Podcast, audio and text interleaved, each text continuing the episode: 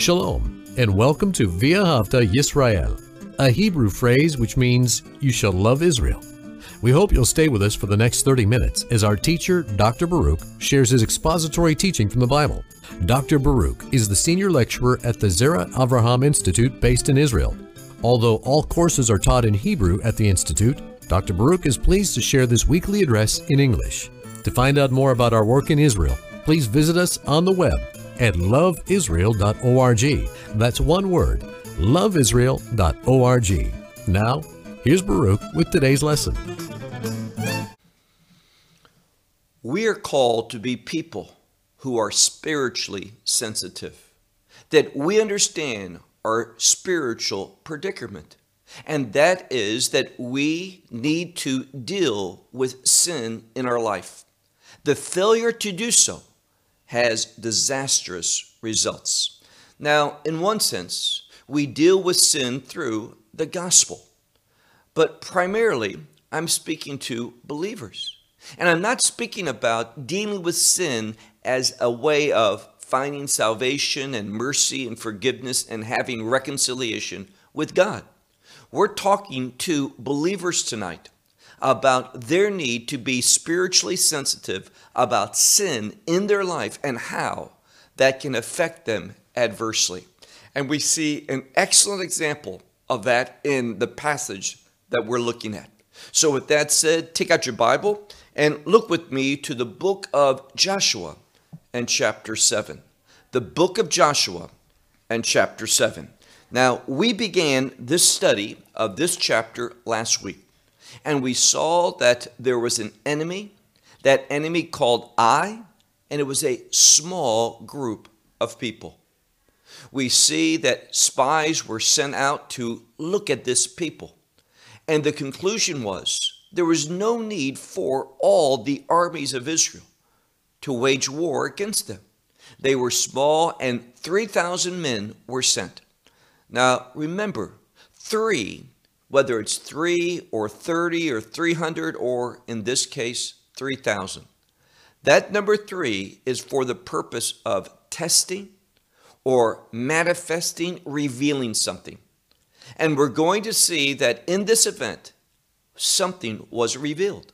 And that was that there was sin in the camp. And that sin must be dealt with. And that is a principle not only for a people, a nation, for the children of Israel, but it's a, a truth for you and me as individuals. We need to take seriously what David taught about going before God, asking God to examine us, to search us, to see if there's anything displeasing to Him in our life, that we might fall under conviction. And that's why that concept of falling under conviction is so important. Because if we're not convicted about our sin in our life, those things that we're doing, perhaps those ways that we're thinking or speaking, behaving, that are in conflict with God's word, if we're not conscious of that, then we're going to find adversity.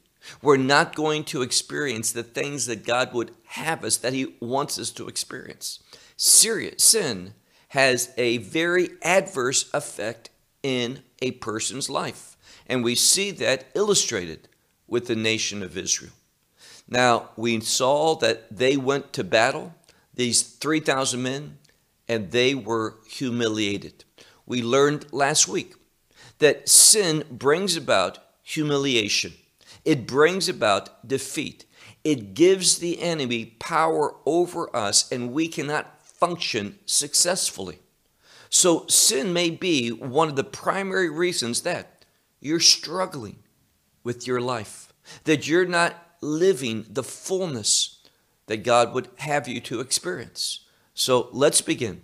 We see that Israel was defeated, they were shamed, they were humiliated, and they were, were grieving this. The leadership fell upon their face all day before God because of this, this defeat. And notice what God says, and we're going to begin where we left off. Look to Joshua chapter 7 and verse 13. Joshua is, is grieving about this defeat, and this is what God says Rise up and sanctify the people.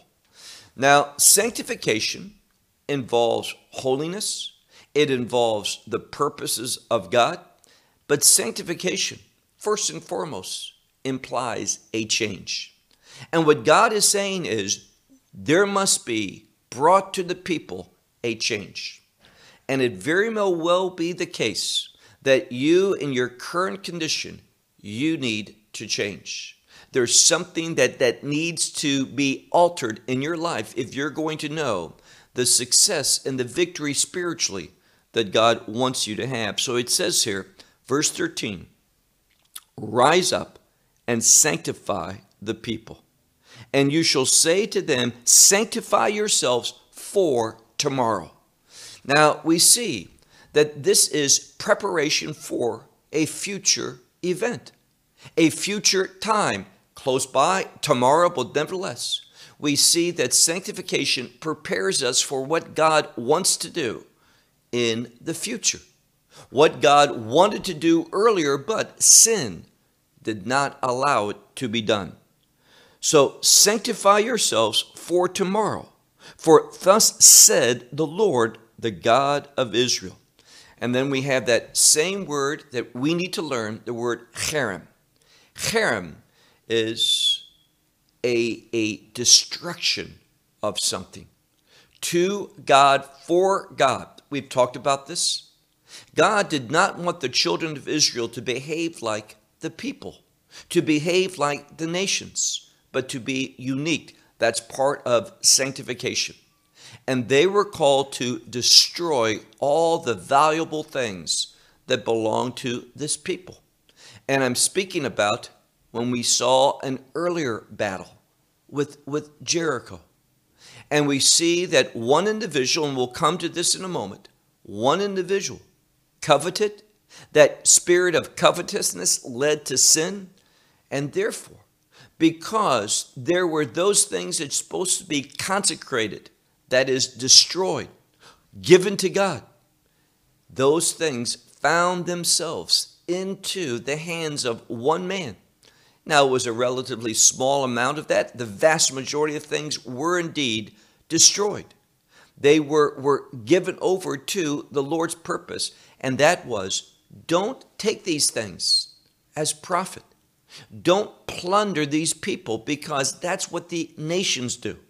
You are called to be different, to show them that you are not about gaining wealth, but obedience. And everything that you're doing is out of obedience to God we're going to see that because one man, and this is so significant, one man didn't obey that, but the entire people suffered.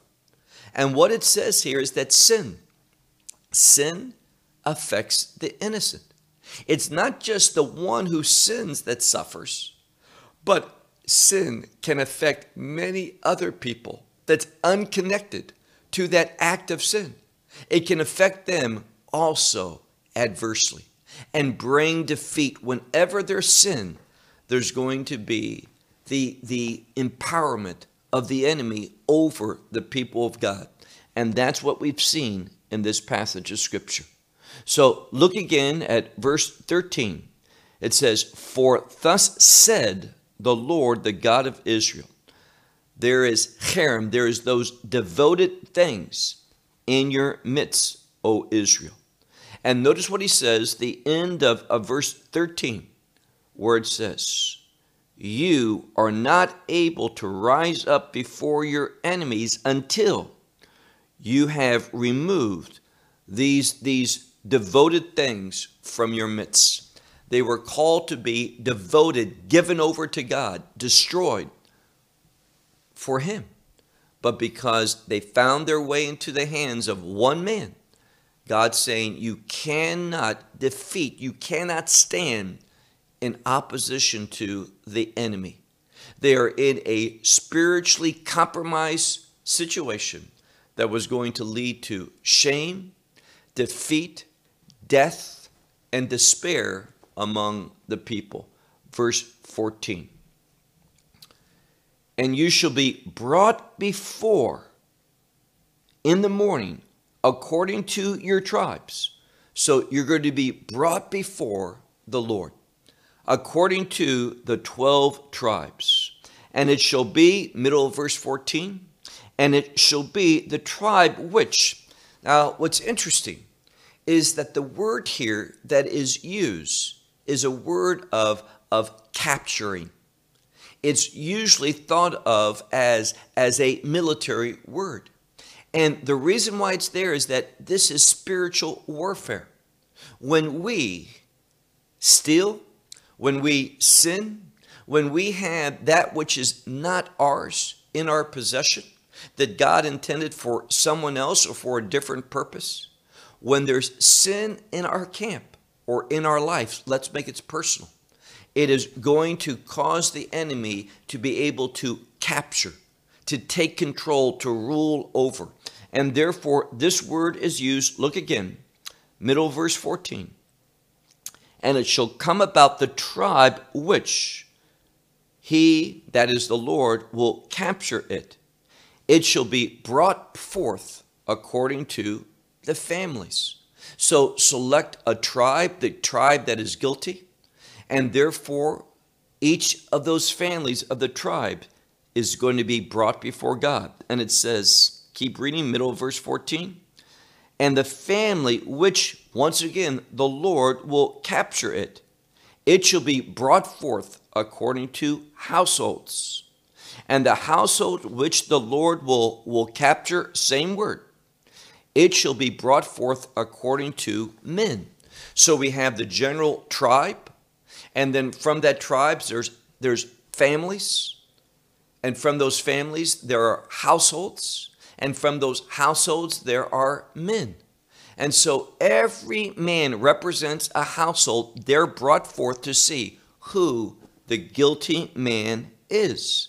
And we see in this passage of Scripture, keep reading in verse 14, where it says, And the house which shall be captured, that is, the Lord shall capture it, it shall be brought forth by men. Verse 15 meaning the men of each, each of household. Verse 15.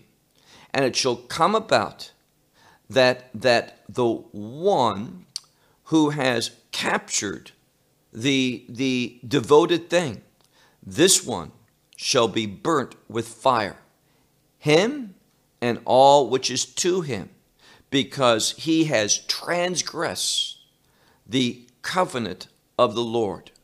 For he has done, and this next word means that which is despicable, that which is loathsome. Now, that word that is used here is usually used to refer to an animal that is dead, its carcass is out, it's been there for a while, there's began that process of decay, and you can imagine how revolting and how, how loathsome that is. And this is what God is saying concerning sin and disobedience. When we are moved by fleshly desires rather than by the Spirit of God, it is something that is loathsome, something that is repulsive to Him. So, once again, He says that this one has transgressed the covenant of the Lord, for he has done that which is loathsome, despicable in Israel verse 16. So we have the strategy of what God's going to do in order to, and hear this, in order to expose the sin. That's what God is about. He works among his people. Whenever there is sin, God's not going to tolerate it. He is not going to ignore it. He is going to allow that sin to have its adverse effects until it's dealt with properly. You cannot ignore sin. It's not going to go away the consequences. It's not going to be forgotten by God. It is going to fester and is going to bring about humiliation. It is going to bring about defeat in every sense. And ultimately, it will bring about death of some type. Verse 16. And Yehoshua, this is Joshua, he rose up early in the morning. Now we've learned that this concept of mourning is related to also light, and that is exposing something. And therefore, it's going to be on that morning that the guilty party is going to be exposed. Once more, verse 16.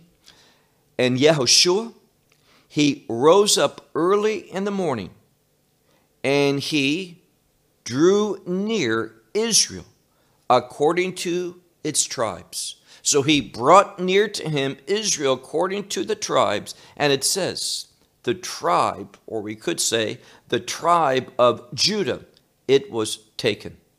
Verse 17. So we know who the guilty tribe is Judah. And then it says, verse 17. And he drew near the family of, of Judah all the individual families that made up this tribe. And it says, and he took, that is, that he captured the family of Hazarchi.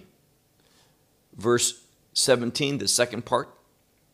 And because he knew the family, it drew near, he caused to draw near the family of Zarchi according to the men of this family, and was taken Zabdi. So captured among these men of this tribe, according to family, was an individual named Zabdi, verse 18. And he caused to draw near, according to the household, these men. And of these men, of this household, this family, it was captured Achan. Achan was the guilty one. Achan, who was the son of Carmi, the son of Zabdi, the son of Zerach, from the tribe of Judah. So now we have God doing something, and this is a very important principle. He pinpoints the sin. He goes through the tribe to family, to household, to ultimately to the guilty man that is the cause of this defeat and we see that it's a man by the name of Achan. And notice something else, verse verse 19. And Yehoshua said to Achan, my son. Now, he's not speaking to him with, with anger. He speaks to him compassionately. He knows that this one is guilty. He knows what's going to happen to him. But Yeshua is not dealing with him as simply a, a, an enemy. He says, My son, give, please, glory to the Lord, the God of Israel. And give to him, and notice what it says confession. Now, this word, confession, is an important concept. We see, for example, in 1 John that God is faithful and just to forgive us of all unrighteousness when we confess our sins to Him. Now, here we see that this is before the work of Messiah, and we're going to see in this Old Testament passage the consequence of sin. Why we today are such in a better spiritual condition because the work of Messiah is in the past. We have access to what Messiah achieved. And that is that grace that brings about God's mercy.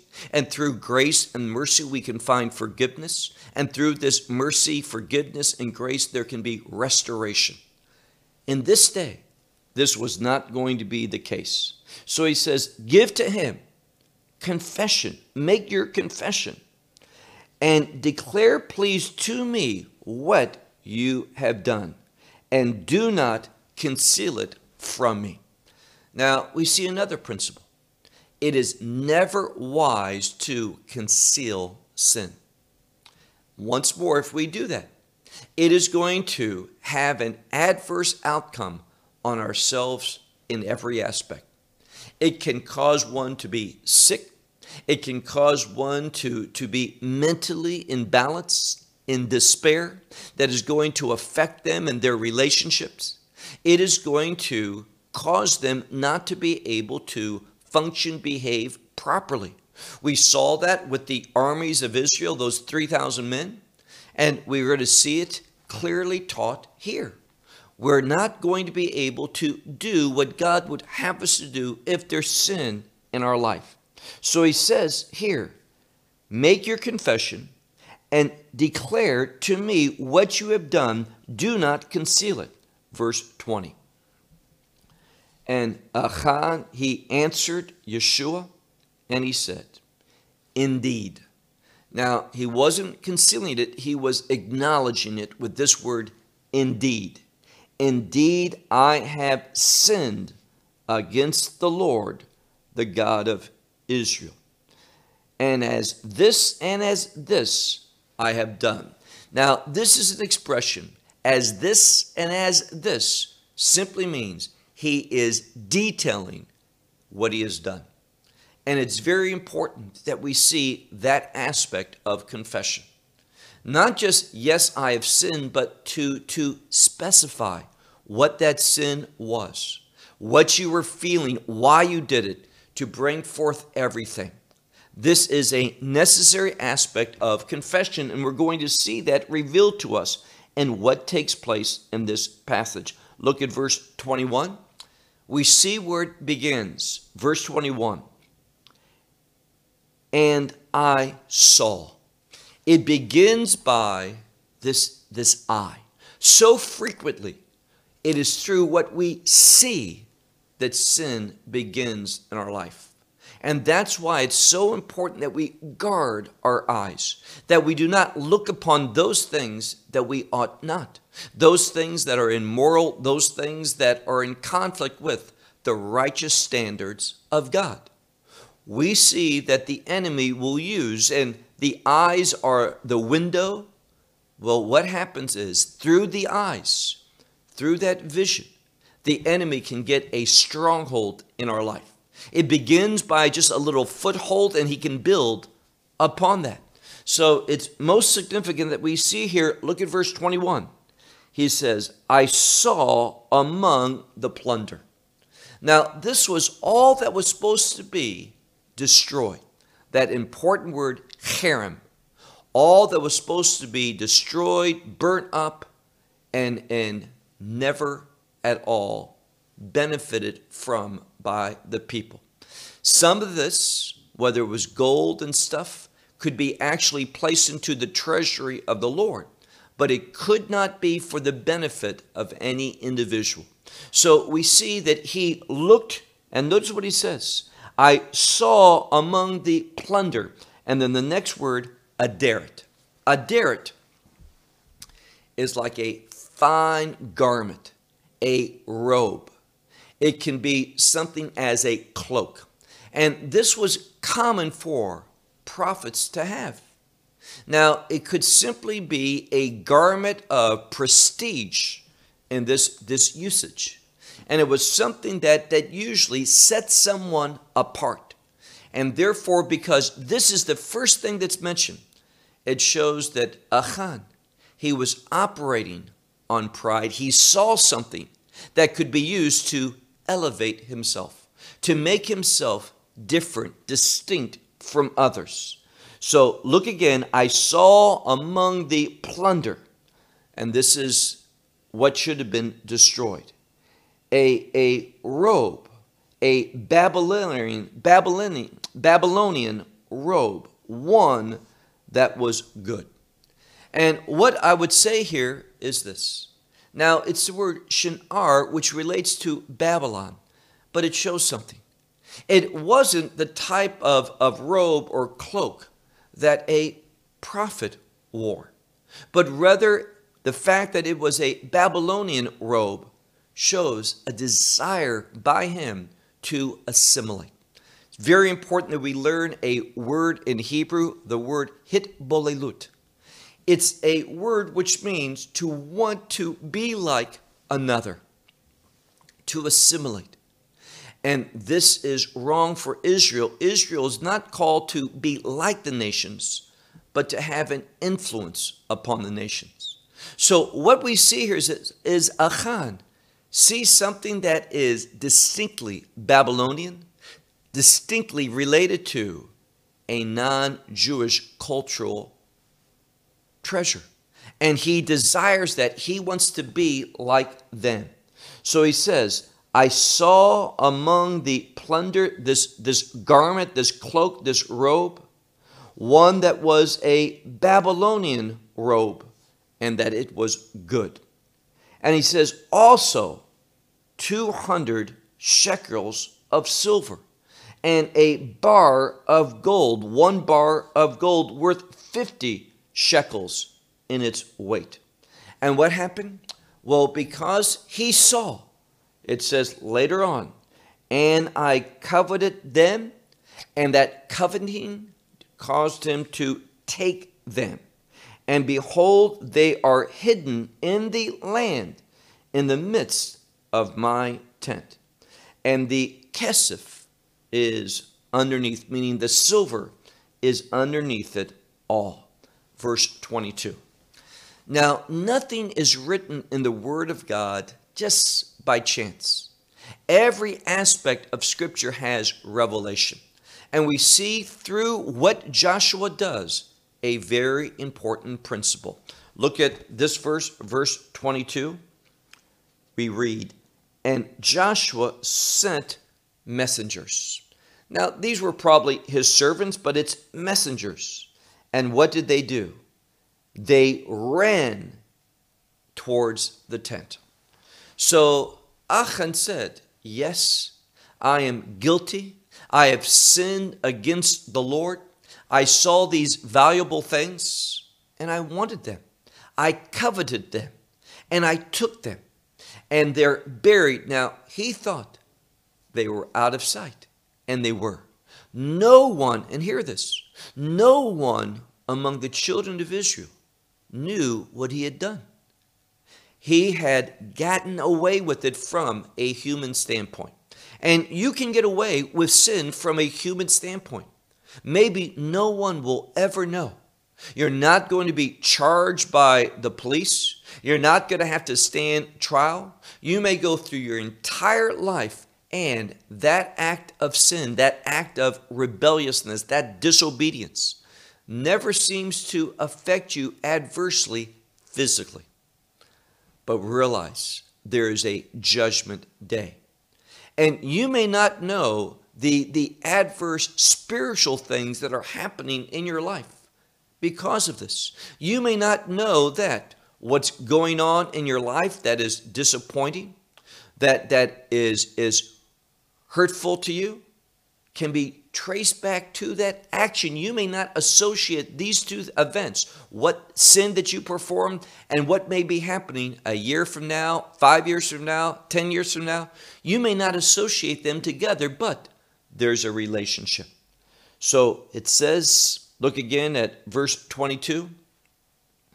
And Yehoshua, he sent messengers, and they ran towards the tent, tent and behold, hidden in the tent, and hidden in the tent, and the silver was below it all. Verse 23. And they took them, that is, all these things they took from the midst of the tent, and they brought it to Joshua and to all the children of Israel. And what did they do? Well, look at this next word. It's word Vayatsikum lifnei Hashem. They spread it out. Now, this word is unique. If you do a study of it, usually it's a word that has to do with casting something. You want to make something, you make a cast of it. You pour, for example, uh, liquid gold, liquid silver into it, some type of, of material that's liquid. You pour it into the cast, and then you let it set. And what comes out? That which is exactly the representation of what the cast was. And therefore, that word is used. Why? Because Joshua, and here's the principle, he wanted to expose this sin before all. It's not by, by accident or by chance that it says that he laid it out in a very specific manner perfectly, he laid out all of this before the children of Israel. Why? That they might see what the defeat was brought about. Why was brought about? What was the cause of this humiliation, this defeat, this disgrace that the people had experienced? Just because of these things. Now, when we look at it, a bar of gold, some silver, and a, a garment. All of this had such disastrous effects upon not just him, but upon the nation. In fact, he had not been, up until this time, he had not been any way related to that event and I, that defeat, doesn't say that he was one of these 3,000 men. But nevertheless, his sin was, was, was connected to their defeat. Look now to verse 23. It says, And these, these uh, uh, servants, these messengers, they took these things from the midst of the tent, they brought them to Joshua, and before all the children of Israel, and they laid them out before the Lord. So all of this was done before the Lord. Verse 24. And Joshua took Achan, the son of Zerach, and the, the silver, and the robe, and the bar of gold, and also took his sons, his daughters, his ox, his donkey, his flock, all of his sheep, and, and his tent, and all that was to him. Now, notice we see something. Everything that had a connection to this man was brought out. Why? It's to show us my sin is going to affect every aspect of my being myself, my family, my, my possessions, that sin, it spreads out. It's not contained. You cannot contain sin. It goes and it begins to adversely affect many other things, and therefore it has to be dealt with properly. And sin, it is related to death, and this is what's going to happen. Keep reading. Notice what it says in verse 24. And Joshua took Achan, the son of Zerach, and the silver, and the robe, and the bar of gold, his sons, his daughters, his ox, his donkey, his flocks, and all that was to him in his tent, and all of Israel with him.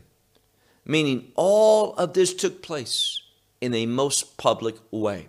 And this tells us one day our sins, what we think has been forgotten. What we think it's never going to resurface again, it was all exposed before all Israel. And it says, they brought them up to Emek Achor. That is the valley. And this word Achor means trouble. Now, this is a unique word for trouble, Achor and it speaks about intense suffering, hardship, that which plagues a people in a most intense way.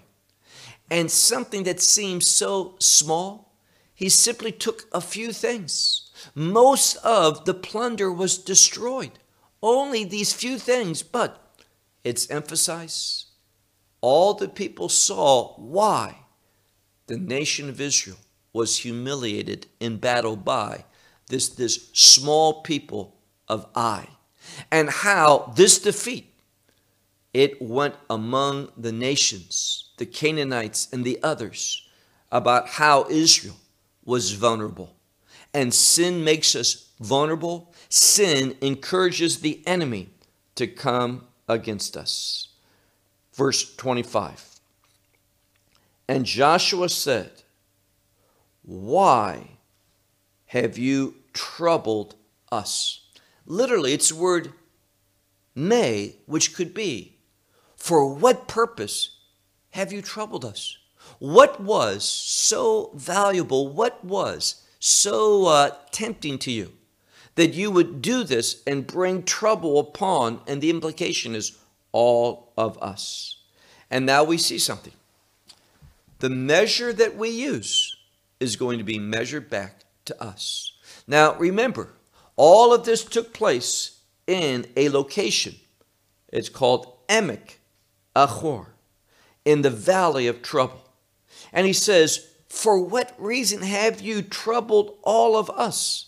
And then he says, middle of verse 25, The Lord will trouble you on this day.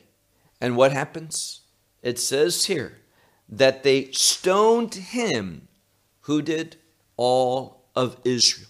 They stoned him with a stone and they burnt them with fire. Now it's emphasized first and foremost that it was this man, Achan, that was stoned to death. And then secondly, it says they were all burnt up. Who's that? All that was to him. Not just his possessions, but also his sons, his daughters, his livestock. All of this was also consecrated with fire. And it says as well, these uh, other individuals, look at the end of the verse, they stoned them with stones. They too met that same fate. And the purpose of this is to say, as a husband and father, when I sin, it is going to have an adverse effect upon my wife, my children, my family. Don't think that sin is personal. You might be the one person who sins, but that one sin that one person does is going to spread and affect numerous other people. And again, the outcome of it shame, humiliation. You are going to encourage the enemy to come against you. You, because of that sin, will not be able to stand in opposition successfully to them. You're going to be defeated. The enemy is going to have victory over you. Now, let me just simply say one very important truth sin never produces anything that's good. That's why God is never behind any sin. He never moves, he never influences, he never encourages anyone to sin. God is always in opposition to sin. God is sovereign, he can use whatever for his purpose. He's using this man's sin as a teaching tool, as revealing to us biblical truth. But he's not behind this man's sin. Let's conclude. Look at the last verse, verse 26. And they rose up against him. That is, that they established in light of him a heap of stones, a great heap of stones until this day. Now, we have seen that these stones are like a memorial. These stones were set up there, this great heap of stones in order to cause the people to remember this, this event, this sad chapter in the history of Israel. So they establish concerning him, might be a better way to translate it. They establish concerning him this large heap of stones unto this day.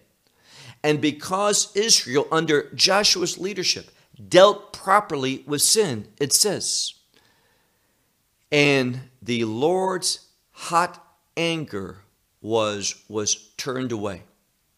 It was turned back. And therefore they called the name of that place Emek Achor, the valley of trouble unto this day. Let me conclude with one last statement, and it's this.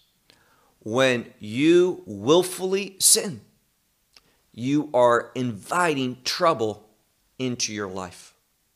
And that trouble is going to be disproportionately related to the sinful offense, meaning the trouble always is excessive compared to the sin that was committed. Think about this. A man took a few things that should have been burned up anyway. I'm sure he thought, well, what a waste. I could benefit so much from this. The vast majority is being dealt with exactly as God said. What is this small amount going to do? But it brought about death, humiliation, defeat, discouragement, and it empowered the enemy against the people of God. It had disastrous effects. And therefore, it is ridiculous for individuals to think because God God says, I'll never leave you nor forsake you. That this new covenant relationship that has been established through the blood of Messiah, it is unbreakable. Your redemption is eternally secure. I hear that, and it doesn't lead me to want to go out to sin. That, that act of, of abiding love that God has promised through that new covenant, it should bring about humility. It should bring about a sense of awe with how good God is. It does not, when I hear my salvation is eternally secure, I don't think good I could go out and do sin and get away with it. No, you can never get away with sin. As a believer, the sin that I may, God forbid, perform tomorrow won't keep me out of the kingdom of God. But it can affect my experience in the kingdom of God for eternity. And it will have, hear that, it will have greatly disproportionately outcome in my life in this world. Stay away from sin allow this account of Achan in this passage of Scripture to be firmly fixed in your mind. That you remember my sin is going to affect my sons and my daughters, my family, every aspect of my life.